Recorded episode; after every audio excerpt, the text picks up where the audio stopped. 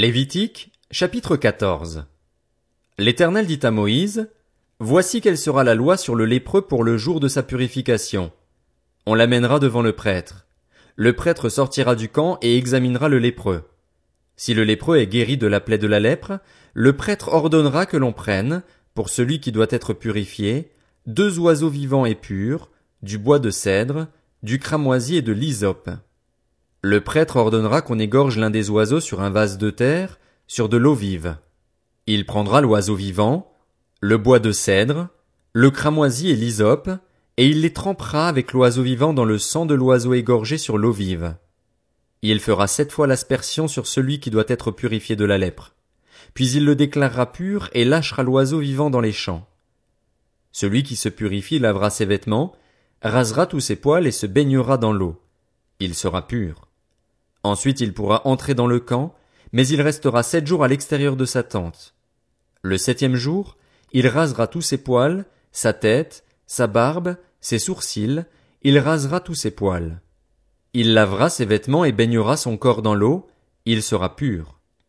Le huitième jour, il prendra deux agneaux sans défaut et une brebis d'un an sans défaut, une offrande de six litres et demi de fleurs de farine pétrie à l'huile et trois décilitres d'huile. Le prêtre qui fait la purification présentera l'homme qui se purifie et tous ses éléments devant l'Éternel, à l'entrée de la tente de la rencontre. Le prêtre prendra l'un des agneaux et l'offrira en sacrifice de culpabilité avec les trois décilitres d'huile. Il fera avec eux le geste de présentation devant l'Éternel. Il égorgera l'agneau à l'endroit où l'on égorge les victimes expiatoires et les holocaustes, dans le lieu saint.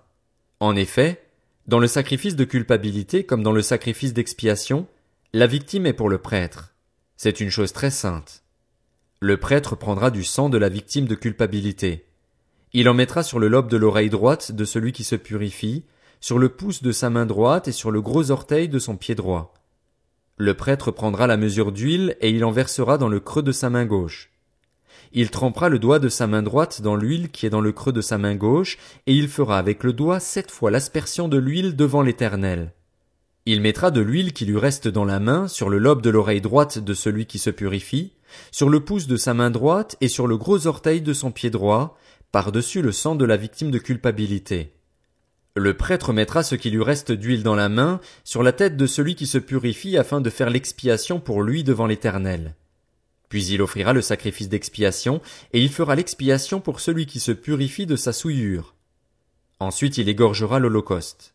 Il offrira sur l'autel l'holocauste et l'offrande. C'est ainsi que le prêtre fera l'expiation pour cette personne et elle sera pure. Si la personne est pauvre et ne dispose pas de moyens suffisants, elle prendra un seul agneau qui sera offert en sacrifice de culpabilité avec le geste de présentation et avec lequel on fera l'expiation pour elle. Elle prendra deux litres de fleurs de farine pétrie à l'huile pour l'offrande et trois décilitres d'huile. Elle prendra aussi deux tourterelles ou deux jeunes pigeons en fonction de ses moyens l'un pour le sacrifice d'expiation, l'autre pour l'Holocauste. Le huitième jour, elle apportera tous ces éléments au prêtre à l'entrée de la tente de la rencontre, devant l'Éternel, pour sa purification. Le prêtre prendra l'agneau destiné au sacrifice de culpabilité et les trois décilitres d'huile, et il fera avec eux le geste de présentation devant l'Éternel. Il égorgera l'agneau du sacrifice de culpabilité, prendra du sang de la victime de culpabilité et en mettra sur le lobe de l'oreille droite de celui qui se purifie, sur le pouce de sa main droite et sur le gros orteil de son pied droit. Le prêtre versera de l'huile dans le creux de sa main gauche. Il fera avec le doigt de sa main droite sept fois l'aspersion de l'huile qui est dans sa main gauche devant l'Éternel. Il mettra de l'huile qui est dans sa main sur le lobe de l'oreille droite de celui qui se purifie, sur le pouce de sa main droite et sur le gros orteil de son pied droit, là où il a mis du sang de la victime de culpabilité. Le prêtre mettra ce qui lui reste d'huile dans la main, sur la tête de celui qui se purifie afin de faire l'expiation pour lui devant l'Éternel. Puis il offrira l'une des tourterelles ou l'un des jeunes pigeons que la personne aura pu se procurer, l'un en sacrifice d'expiation, l'autre en holocauste avec l'offrande. C'est ainsi qu'il fera l'expiation devant l'Éternel pour celui qui se purifie. Telle est la loi pour la purification de celui qui a une plaie de lèpre et qui ne dispose pas de moyens suffisants. L'Éternel dit à Moïse et à Aaron, Lorsque vous serez entrés dans le pays de Canaan dont je vous donne la possession, si je mets une plaie de lèpre sur une maison du pays que vous posséderez, le propriétaire de la maison ira le déclarer au prêtre en disant, J'aperçois comme une plaie dans ma maison. Avant d'entrer dans la maison pour examiner la plaie, le prêtre ordonnera qu'on la vide afin que tout ce qu'elle contient ne devienne pas impur. Après cela, il entrera pour examiner la maison. Le prêtre examinera la plaie. S'il voit qu'elle se présente sur les murs de la maison sous forme de cavités verdâtres ou rougeâtres qui font un creux dans le mur, il sortira de la maison et, quand il sera à la porte, il fera fermer la maison pour sept jours. Il y retournera le septième jour. S'il voit que la plaie s'est étendue sur les murs de la maison, il ordonnera qu'on enlève les pierres attaquées de la plaie et qu'on les jette à l'extérieur de la ville, dans un endroit impur. Il fera racler tout l'intérieur de la maison et l'on jettera à l'extérieur de la ville, dans un endroit impur, la poussière qu'on aura raclée.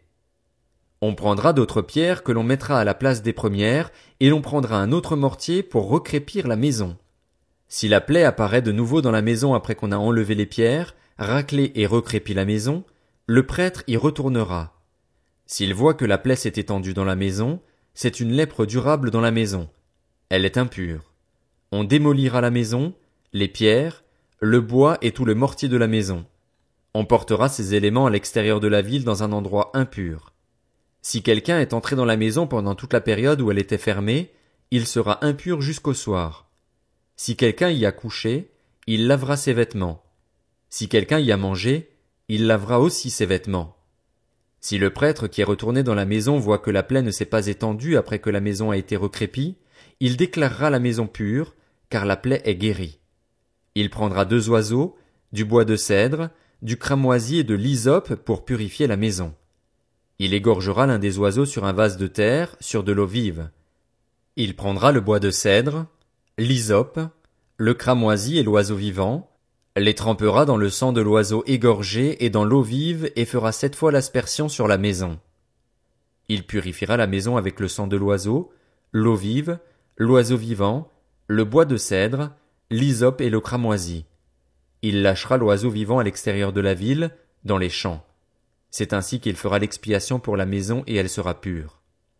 Telle est la loi pour toute plaie de lèpre et pour la teigne, pour la lèpre des vêtements et des maisons, pour les grosseurs, les dartres et les taches. Elle enseigne quand une chose est impure et quand elle est pure. Telle est la loi sur la lèpre. Lévitique, chapitre 15. L'Éternel dit à Moïse et à Aaron, Transmettez ces instructions aux Israélites. Tout homme qui a une blénorragie est par la même impur. Il est impur à cause de sa blénorragie. Que son corps laisse couler l'écoulement ou le retienne, il est impur. Tout lit sur lequel il couchera sera impur et tout objet sur lequel il s'assiera sera impur. Si quelqu'un touche son lit, il lavera ses vêtements, se lavera dans l'eau et sera impur jusqu'au soir. Si quelqu'un s'assied sur l'objet sur lequel lui-même s'est assis, il lavera ses vêtements, se lavera dans l'eau et sera impur jusqu'au soir. Si quelqu'un touche son corps, il lavera ses vêtements, se lavera dans l'eau et sera impur jusqu'au soir. S'il crache sur un homme pur, cet homme lavera ses vêtements, se lavera dans l'eau et sera impur jusqu'au soir. Toute celle sur laquelle il voyagera sera impure. Si quelqu'un touche un objet qui a été sous lui, il sera impur jusqu'au soir, et, si quelqu'un porte un tel objet, il lavera ses vêtements, se lavera dans l'eau et sera impur jusqu'au soir. S'il touche quelqu'un sans s'être lavé les mains dans l'eau, cette personne lavera ses vêtements, se lavera dans l'eau et sera impur jusqu'au soir. Tout vase de terre qu'il touchera sera brisé et tout vase de bois sera lavé dans l'eau. Lorsqu'il sera purifié de son écoulement, il comptera encore sept jours pour sa purification, puis il lavera ses vêtements, lavera son corps avec de l'eau vive, et il sera pur. Le huitième jour, il prendra deux tourterelles ou deux jeunes pigeons, ira devant l'Éternel à l'entrée de la tente de la rencontre et les donnera au prêtre. Le prêtre les offrira, l'un en sacrifice d'expiation et l'autre en holocauste. Il fera l'expiation pour lui devant l'Éternel à cause de son écoulement. L'homme qui aura une éjaculation lavera tout son corps dans l'eau et sera impur jusqu'au soir. On lavera dans l'eau tout vêtement et tout cuir touché par le sperme, et ils seront impurs jusqu'au soir. Si une femme a couché avec un tel homme, ils se laveront tous les deux et seront impurs jusqu'au soir. La femme qui aura un écoulement de sang restera sept jours dans la souillure de ses règles. Si quelqu'un la touche, il sera impur jusqu'au soir. Tout lit sur lequel elle couchera pendant ses règles sera impur et tout objet sur lequel elle s'assiera sera impur. Si quelqu'un touche son lit, Il lavera ses vêtements, se lavera dans l'eau et sera impur jusqu'au soir. Si quelqu'un touche un objet sur lequel elle s'est assise, il lavera ses vêtements, se lavera dans l'eau et sera impur jusqu'au soir. S'il y a quelque chose sur le lit ou l'objet sur lequel elle s'est assise, celui qui y touchera sera impur jusqu'au soir. Si un homme couche avec elle, si la souillure des règles de cette femme vient sur lui, il sera impur pendant sept jours et tout lit sur lequel il couchera sera impur. La femme qui aura un écoulement de sang pendant plusieurs jours en dehors de ses règles, ou dont les règles dureront plus que d'habitude, sera impure pendant toute la période de son écoulement, comme pendant ses règles.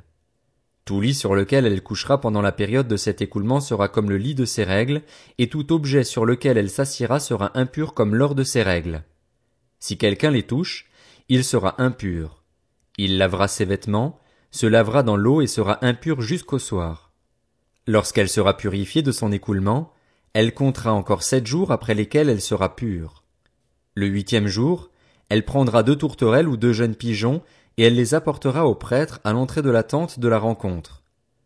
Le prêtre offrira l'un en sacrifice d'expiation et l'autre en holocauste, et il fera l'expiation pour elle devant l'Éternel à cause de l'écoulement qui la rendait impure. Vous éloignerez les Israélites de ce qui les met en état d'impureté, ainsi ils ne mourront pas pour avoir rendu impure mon habitation au milieu d'eux. Telle est la loi pour l'homme qui a une blénorragie ou qui est impur en raison d'une éjaculation, pour la femme qui a ses règles, pour l'homme ou la femme qui a un écoulement et pour l'homme qui couche avec une femme impure.